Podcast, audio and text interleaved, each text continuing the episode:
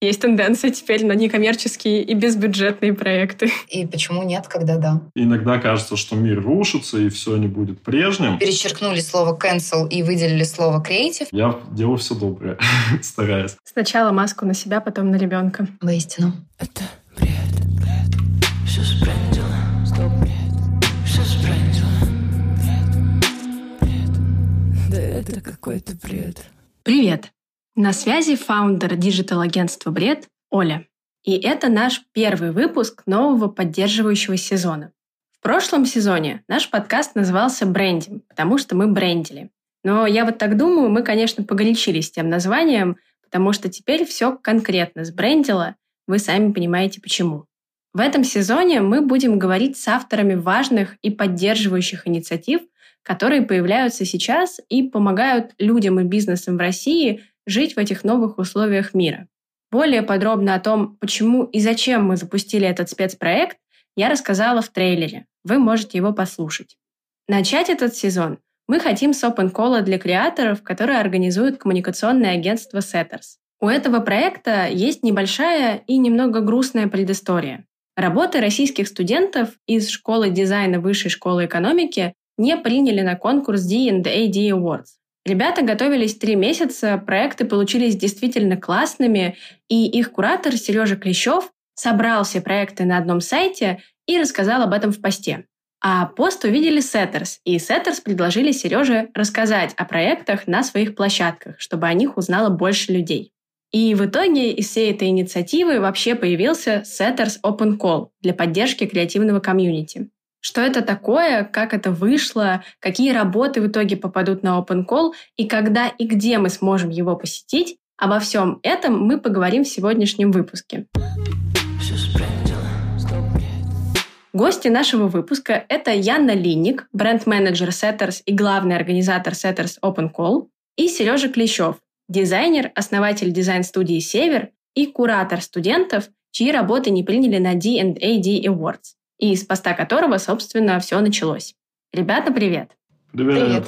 Собственно, насколько я понимаю, проект Open Call и, в принципе, все это началось с поста Сережи, в котором, Сереж, ты поделился историей своих студентов, чьи работы не приняли на премию. Можешь рассказать в двух словах, как это получилось, и немножко о проектах, ребят, может быть, не обо всех, потому что их там много, мы все их смотрели, но так вот, в общих словах. Угу. Я тогда начну с того, что я сам лет 10 назад я учился в Британке, и одна из важных частей обучения в Британке, я учился на первом курсе иллюстрации у Виктора Меломеда, прекрасного. И одна из важных частей было участие в конкурсе D&D. Прямо это было супер важно. Я помню свои ощущения, когда ты делаешь работу, загружаешь ее. Я получил тогда Best of Year, и это было прям супер волнительная штуковина, очень важная для меня, поэтому я понимаю вот все эти ощущения студентов, которые в этом участвуют. Вот. А сейчас я, соответственно, преподаю в вышке, прошло 10 лет, у меня есть свои студенты, и у нас довольно плотная такая программа, когда все все время что-то делают, заняты куча разных заданий, и на конкурсы тоже выделяется прямо такой специальный модуль, который есть на третьем курсе, и этот модуль как раз выпал вот на начало этого года, с января месяца студенты начали делать проекты по брифам. Там еще на самом деле важно понимать, что куча брифов, они построены на таких вещах, типа, ну вот у Snapchat был бриф, его задачей было с помощью AR-продукта вызывать в людей доброту, провоцировать их на какие-то добрые действия. И было очень таких гуманистически настроенных э, задач. А потом э, случились всем известные события, и все сломалось. Изначально была штука в том, что D&D написали в официальном письме, что все деньги из России они будут перечислять на помощь беженцам, что было прекрасным, потрясающим шагом, очень-очень правильным. Но через неделю они изменили свое решение и сказали, что мы просто проекты студентов, вообще людей из России принимать не будем. После этого я и там студенты в том числе, мы писали какие-то письма и в DNDD, написали, я написал такое большое открытое письмо про всю ситуацию. Но, в общем, проекты остались, они очень хорошие, классные, интересные. Мы собрали с ними сайт, Проекты очень разные. Есть э, сайт, который называется длинным названием yellow is the color of happiness.website. На нем можно кучу всего посмотреть. Они для разных вещей, Netflix, Snapchat, вот так. И после этого, получается, ты написал пост, и тут, Ян, я уже, наверное, обращусь к тебе, и вы его заметили. Да, приблизительно такая история. Какая-то сработала теория нескольких рукопожатий, назовем это так. Наш э, независимый креативный директор э, Саша Алхименков, который работает э, с нами сейчас, он как-то то ли заприметил где-то на внешних ресурсах, то ли в каком-то чате. Он увидел вот, собственно, сайт с длинным названием чудесный, посмотрел работы, очень э, вдохновился и отправил все Саше Жарковой. И Саша, конечно же, как бы с присущей ей энергией и энтузиазмом зарядила нас всех. Она сказала, ребята, это вот как бы вот отвал всего, просто мы должны познакомиться, мы должны тоже как бы причаститься, зарядиться, попробовать как-то обменяться, потереться чакрами, как э, мы говорим у себя внутри. И, собственно, так случилось наше знакомство. Вот через Сашу мы связались с Сережей и с ребятами из его группы. Мы пообщались около часа в Зуме. Ребята рассказывали о себе, мы рассказывали себе, они рассказывали о своих проектах, что их волнует сейчас в целом, чем там как бы смысл был э, подачи работы на конкурс, почему это для них челленджево и важно. Нам было очень приятно и волнительно общаться с такими э, созидающими людьми, с креаторами. Вот эта глобальная какая-то несправедливость, которая случилась, и непринятые работы, стало горько, немножко грустно за то, что работы, скорее всего, там лягут в стол, и их увидит какое-то ну, незначительное количество людей. Поэтому первым таким этапом нашего взаимодействия с Сережей и ребятами из э, вышки Санкт-Петербурга мы решили просто поделиться их историей и вот подготовили публикацию, где мы перечеркнули слово cancel и выделили слово creative, потому что ну, нам кажется, что это вот как бы основной такой месседж, который должен сейчас звучать, э, в принципе, в индустрии. И мы рассказали, перечислили всех авторов проектов, которые есть, рассказали почти обо всех и дали ссылку, какое-то время она висела в шапке профиля. Разослали ее по внутренним чатам, по нашим руководителям, по там, дружественным чатам комьюнити студентов Setters Education и так далее, и так далее. То есть максимально постарались приложить руку именно информационно. Это было таким первым шагом.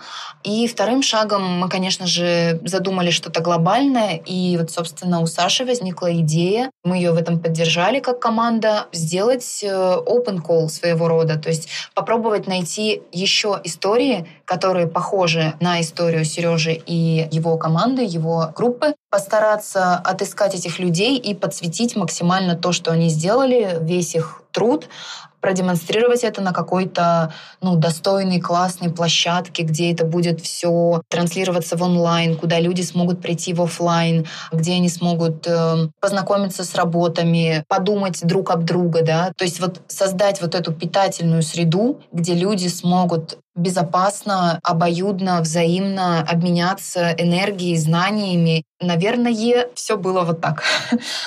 Чуть подробнее про то, что вот проект дает, мы поговорим чуть-чуть попозже. А я сейчас прошу, вы изначально принимали на Open Call только проекты по направлениям коммуникация, брендинг и дизайн, только те, которые отказали международные фестивали после всем известных событий.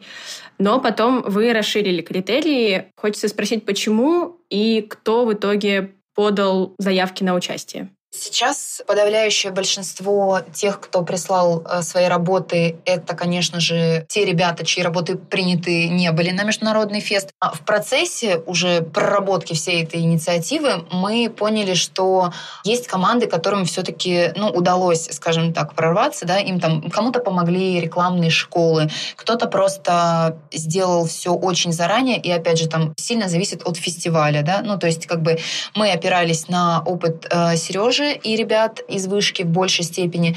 Потом мы поняли, что есть, в принципе, еще другая категория, и в целом мы можем расширить нашу повестку, скажем так, и показать еще больше работ. Просто сделать такой какой-то больший микс, чтобы охватить больше людей. И в целом нам сейчас, я бы сказала, что интересны вообще все работы. Мы заинтересованы в как можно большем числе заявок, чтобы как можно больше людей, опять же, смогли вот э, взаимно обменяться энергиями, опытом, какими-то чувствами и мнениями на счет происходящего. Отбор Отбор будет идти еще сутки. Мы записываем этот эпизод 12 мая. Отбор вы закроете завтра, 13 Сколько человек вот на сегодняшний день подались на open call и кого больше команд или каких-то одиночных креаторов, игроков? Больше команд.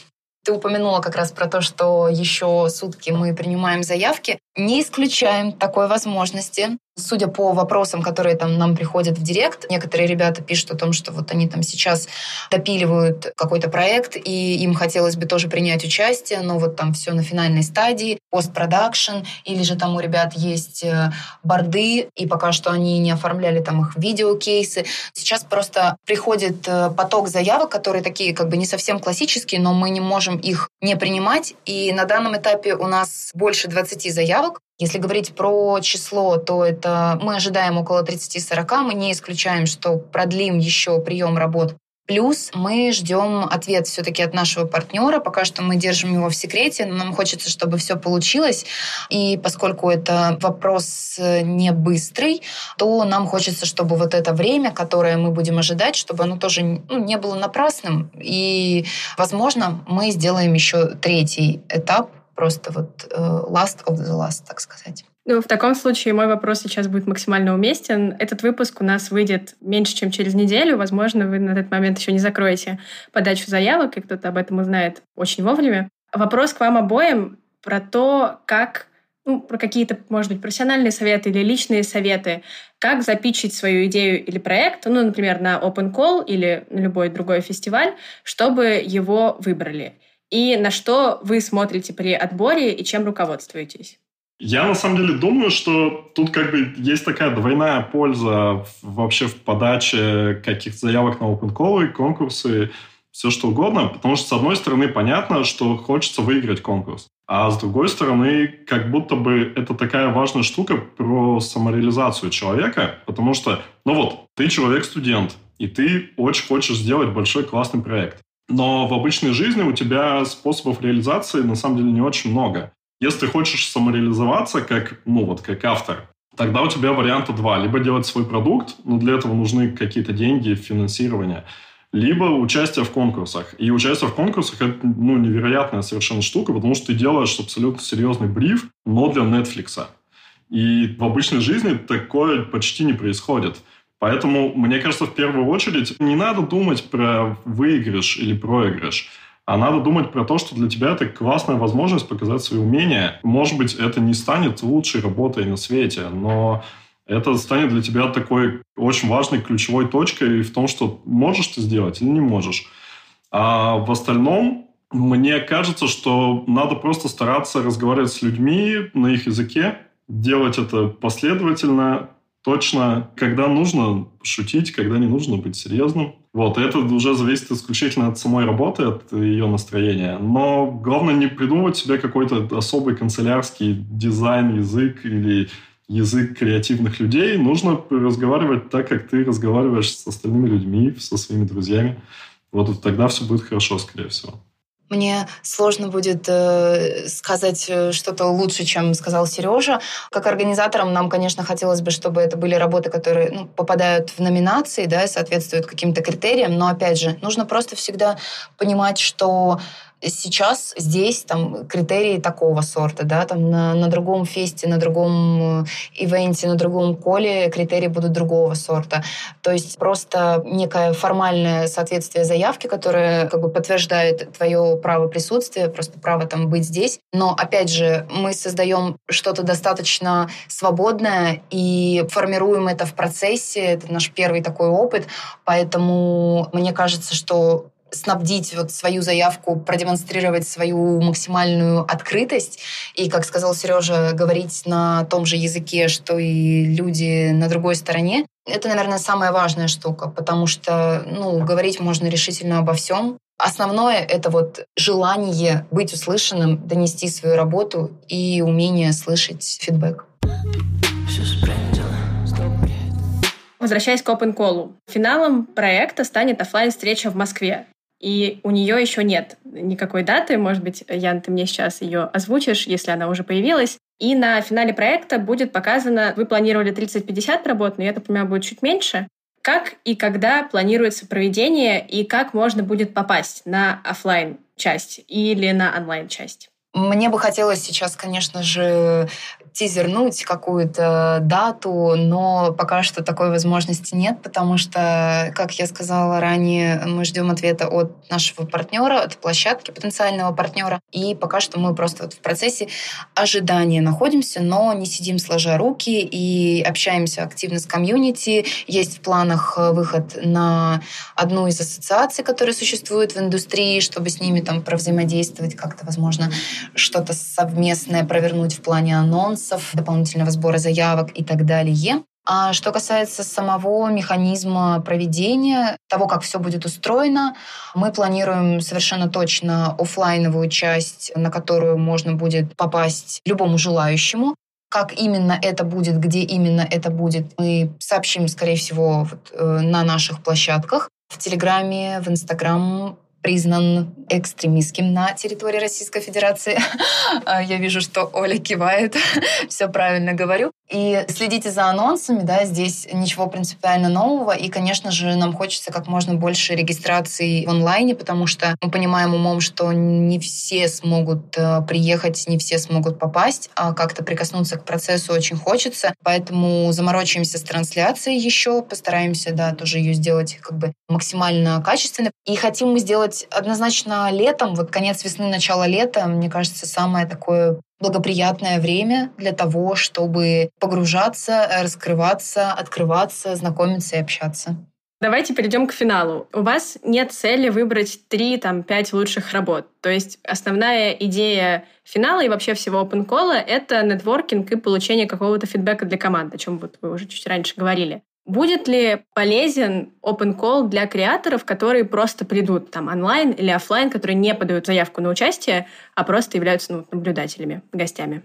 Мое мнение, что да, потому что мне кажется, что начинающим креаторам и даже уже опытным креаторам всегда есть чему поучиться у жюри, да, у членов жюри, потому что э, мы все-таки планируем как бы небольшую такую экспертную составляющую, экспертную группу, которая сможет давать фидбэк. Фидбэк, который вот точно направленный, бьющий в цель и содержательный, уметь его давать, уметь его обрабатывать, принимать, это как бы тоже большие такие важные сущности. Поэтому мне кажется, что поскольку каждый креатор стремится все-таки наращивать там, свою экспертизу не только в плане делать э, что-то прикладно, делать что-то там самостоятельно руками, но и работать, осуществлять супервайзинг, там некий авторский надзор, вот какие-то такие штуки, то в целом эта часть, она как раз вот про пользу для креаторов. Я на самом деле еще думаю, что есть большая, как бы интересная часть в самих студенческих работах. Я не выдаю эту информацию студентам, но у студентов есть супер свойство, что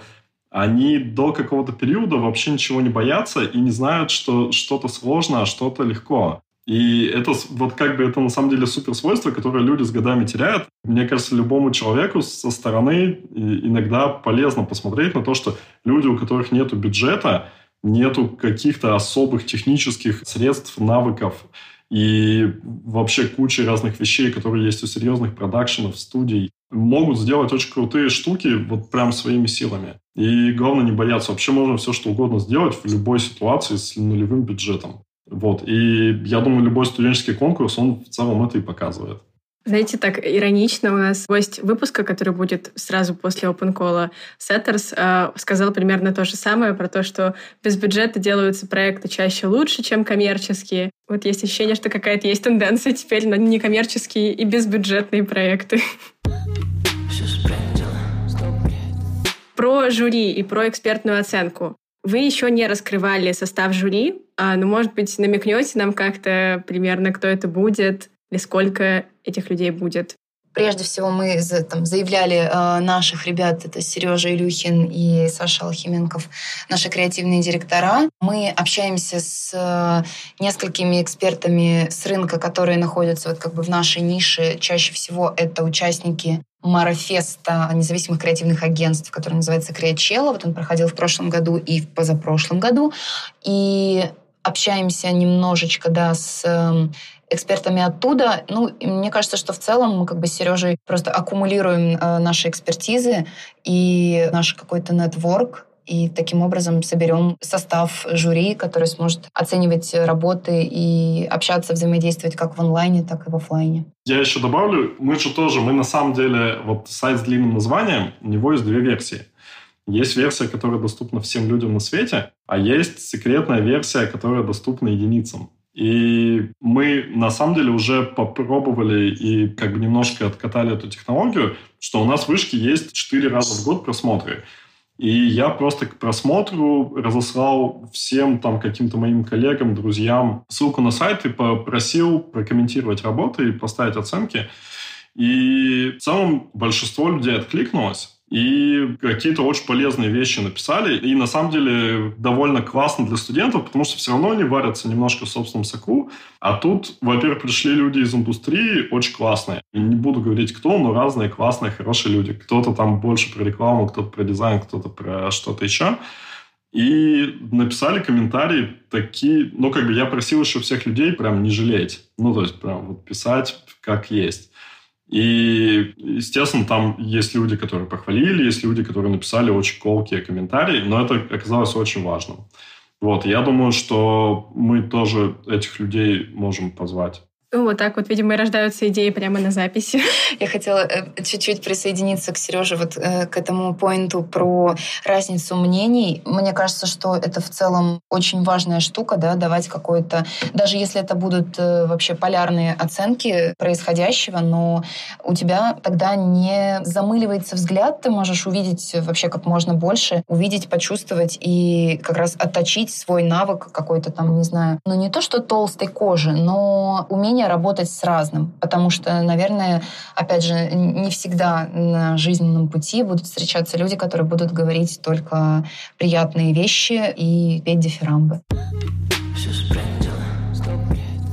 Цель проекта, одна из основных, насколько мы ее видим, это поддержать, в принципе, креативное комьюнити, которому сейчас не просто и там эмоционально, и морально, и денежно, и во всех смыслах. Чем проект может помочь участникам и представителям креативной индустрии в принципе? То есть если его как-то развивать в будущем, насколько он может повлиять на видение, ну или стать прям большим таким российским проектом, насколько есть такие перспективы? Мы в Setters э, всегда, в принципе, создавали какие-то активности и движи для того, чтобы э, сообщество развивать, поддерживать и транслировать свои ценности и слышать там ценности участников. Как правило, для того, чтобы находить соулмейтов, находить э, себе, не знаю, креативного партнера, объединяться в креативные пары. То есть вот какие-то такие штуки всегда были нашей миссией. И сейчас нам просто хочется придать этому одну из форм возможных. Возможно, в будущем это станет, да, какой-то практикой. Пока что я об этом не думала, но чаще всего так и происходит, когда ты делаешь что-то по наитию, чувствуешь какой-то отклик и понимаешь, что это важно, оно становится чем-то большим, чем просто разовый ивент.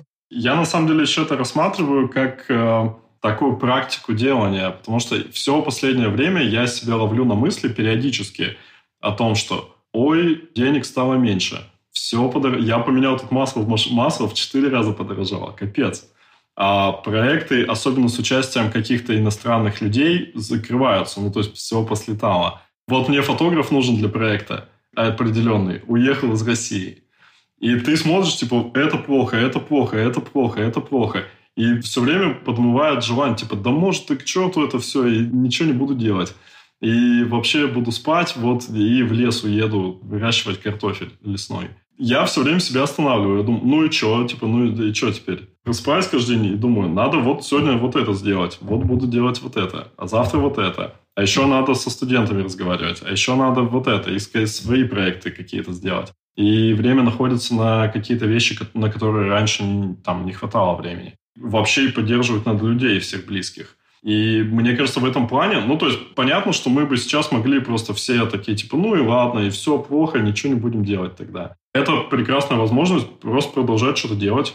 И это важно как бы и с точки зрения практической вполне, потому что, ну, там, типа, скилл растет, все дела, и психотерапевтической, потому что, ну, вроде делаешь, Хорошо. Очень мне отзывается то, что вы говорите, потому что это примерно причина, почему мы сделали второй сезон на поддерживающих инициативах. Потому что хочется что-то делать, и там один день тебе кажется, что все пропало и все кошмар, а второй день вот, встречаешься с прекрасными людьми, делающими поддерживающий проект, и думаешь, ладно, не все пропало, еще есть какое-то будущее.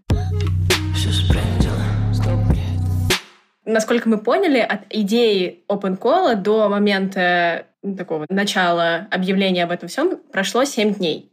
Что заставило вас прям буквально вцепиться в эту идею, поверить в нее и довести до конца, и не испугаться, что то сейчас вообще не до этого или что-то такое? Хороший вопрос. Я лично опылилась от Александры Игоревны Жарковой, потому что это сложно не сделать. И просто мне не пришлось даже каких-то колоссальных усилий прикладывать. Просто я слушаю то, что говорит Саша, и понимаю, что да, надо просто взять и сделать. И, наверное, здесь у меня, к счастью, не сработала какая-то такая штука там, а вот я ни разу этого не делала а как это будет, а что для этого нужно. И просто на каком-то совместном драйве. Ну, самое основное, что мы поделились этой идеей вот с Сережей и его ребятами, его командой, группой, и поняли, что ну, в целом это классно, это можно сделать, и почему нет, когда да. Ну и плюс, мне кажется, сейчас э, я всегда пытаюсь простыми человеческими какими-то штуками рассуждать что вот мы оказались в точке пространства-времени, когда, ну, ничего не понятно. Ну вот, ты не знаешь, что хорошо, что плохо, чему верить, чему не верить, все, все странное. И я думаю, мы все заметили, что вот все какие-то контакты с близкими по духу людьми, они стали такими гораздо более насыщенными. Что ты пишешь кому-нибудь, и что, а, как дела, классно, да, типа, давай увидимся. Ну, они какие-то очень добрые, как будто бы, даже если это человек, которого ты там постоянно в целом видишь, как будто бы ты его несколько лет не видел, и вообще все, как бы все близкие связи стали только ближе. Все далекие только дальше, соответственно. Вот. И как будто бы сейчас кажется, ну, не, не то чтобы глупым, но странным мне поддерживать какие-то инициативы, которые близки по духу. И всеми силами, я думаю, что, ну, по крайней мере, я и все какие-то мои друзья, знакомые, близкие люди, они в целом до, такие достаточно гуманистично настроенные люди. Они хотят, чтобы мир становился лучше, чтобы люди там повышать качество жизни окружающих все своими силами, кто куда может дотянуться, потому что есть люди, которые невероятные вообще вещи делают, на которых у нас не хватит никак, вообще ничего. А кто-то что-то маленькое делает, кто-то там своим домашним людям помогает, кто, кто-то больше. Вот, поэтому мне кажется, сейчас вполне разумно, что вот до чего ты можешь дотянуться, то и делай, и старайся улучшать. Странно этого не делать. Я сейчас задам вам два вопроса, которые мы, в принципе, они у нас такие коронные. Опять же, как это? Можете отвечать коротко, а можете не очень коротко. Они касаются вашего такого эмоционального состояния и вас как креаторов, скорее, нежели как создателей OpenCall. Первый вопрос. Насколько на вас, ну, я понимаю, что на всех сейчас повлияло то, что происходит, но насколько у вас это тяжело отзывается внутри, и как вы с этим справляетесь вот с творческой точки зрения? Там, это первый вопрос, и сразу задам второй, чтобы вас потом в процессе не перебивать. Что вообще ждет креативное сообщество в России? Ой, мне помогла странная штука. Называется архивы, фотоальбомы, воспоминания и так далее. Я подумала, что нужно обратиться как бы к корням, посмотреть, пошуршать, что у меня вообще было, что мне вообще нравилось, там, когда я была ребенком, когда я была подростком, а, что мне казалось классным, вспомнить э, людей, вещи, места, события, какие-то свои дневниковые записи откопать, привести в порядок фотоархивы. И вот стала вести дневник по новой. Это, может быть, не самая такая креативная форма, а, которую можно было придать тому, что я делаю, но, с другой стороны, дневниковые записи, вообще такие форматы каких-то коротких текстовых заметок, это достаточно классная штука, и вот многие писатели наши, наши ее юзают, используют, и вполне успешно. мне кажется, что а, прокачивается осознанность, б, чистится просто оптика, и восприятие становится как-то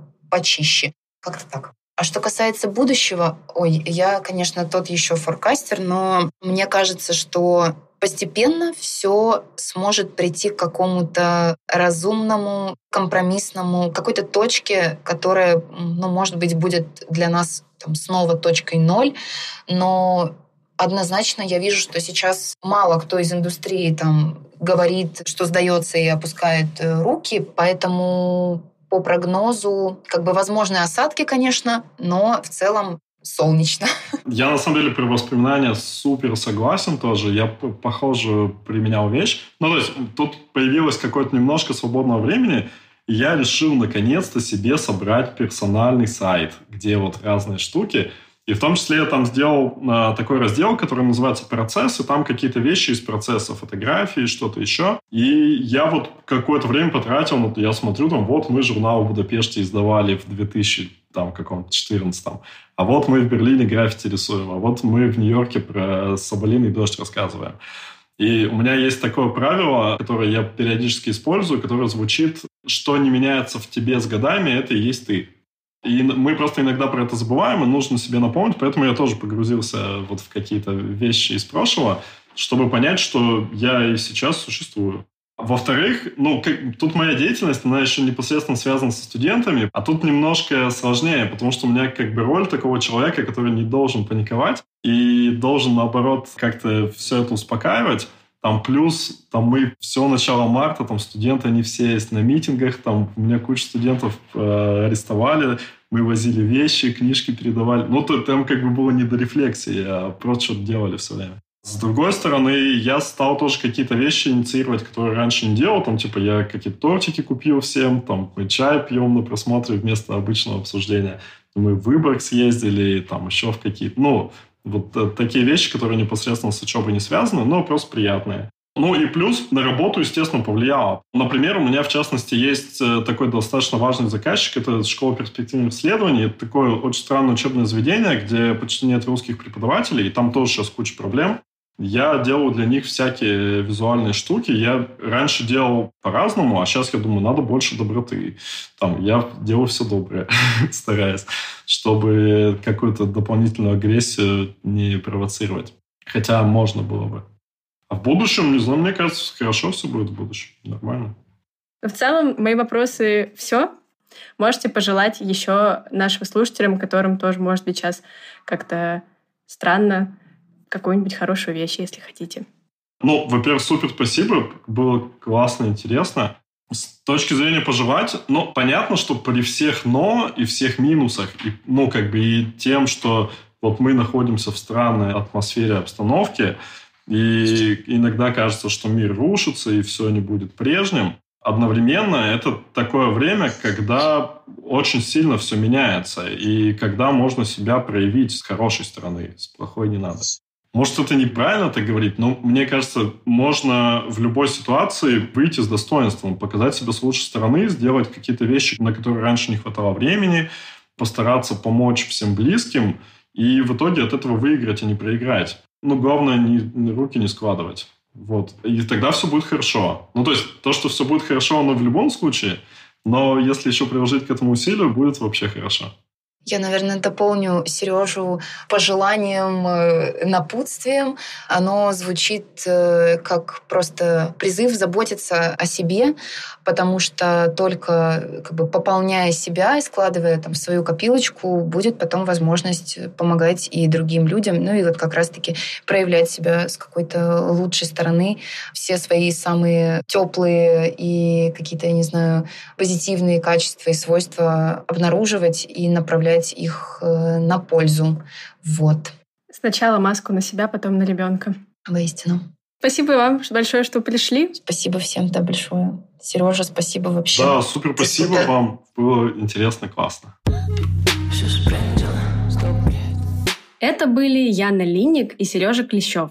Мы искренне всей командой подкаста желаем Open Call удачи и ждем не дождемся объявления даты финала, потому что тоже хотим его посмотреть. Ссылку на желтый сайт с проектами студентов Сережи, про который он говорил, мы оставили в описании этого выпуска. Там же мы оставили подробности об OpenCall и ссылки на социальные сети Setters, где вы сможете следить за обновлениями проекта. Ну и мое коронное. Не забывайте ставить лайк на этот выпуск на той площадке, на которой вы его слушаете. И колокольчики, чтобы не пропустить эпизоды с новыми проектами. И рассказывайте о нашем подкасте своим друзьям и всем, кому может откликнуться этот сезон. Это правда важно. Так о проектах наших гостей узнает больше людей, и цепочка взаимопомощи продолжится. А если вы запустили свой поддерживающий проект и хотите рассказать о нем в подкасте, обязательно пишите нам. Контакты вы тоже найдете в описании выпуска. С вами была Оля. Скоро услышимся. Пока-пока. Это бред, бред. Все сбрендило. Стоп, бред. Все сбрендило. Бред, бред. Да это какой-то бред.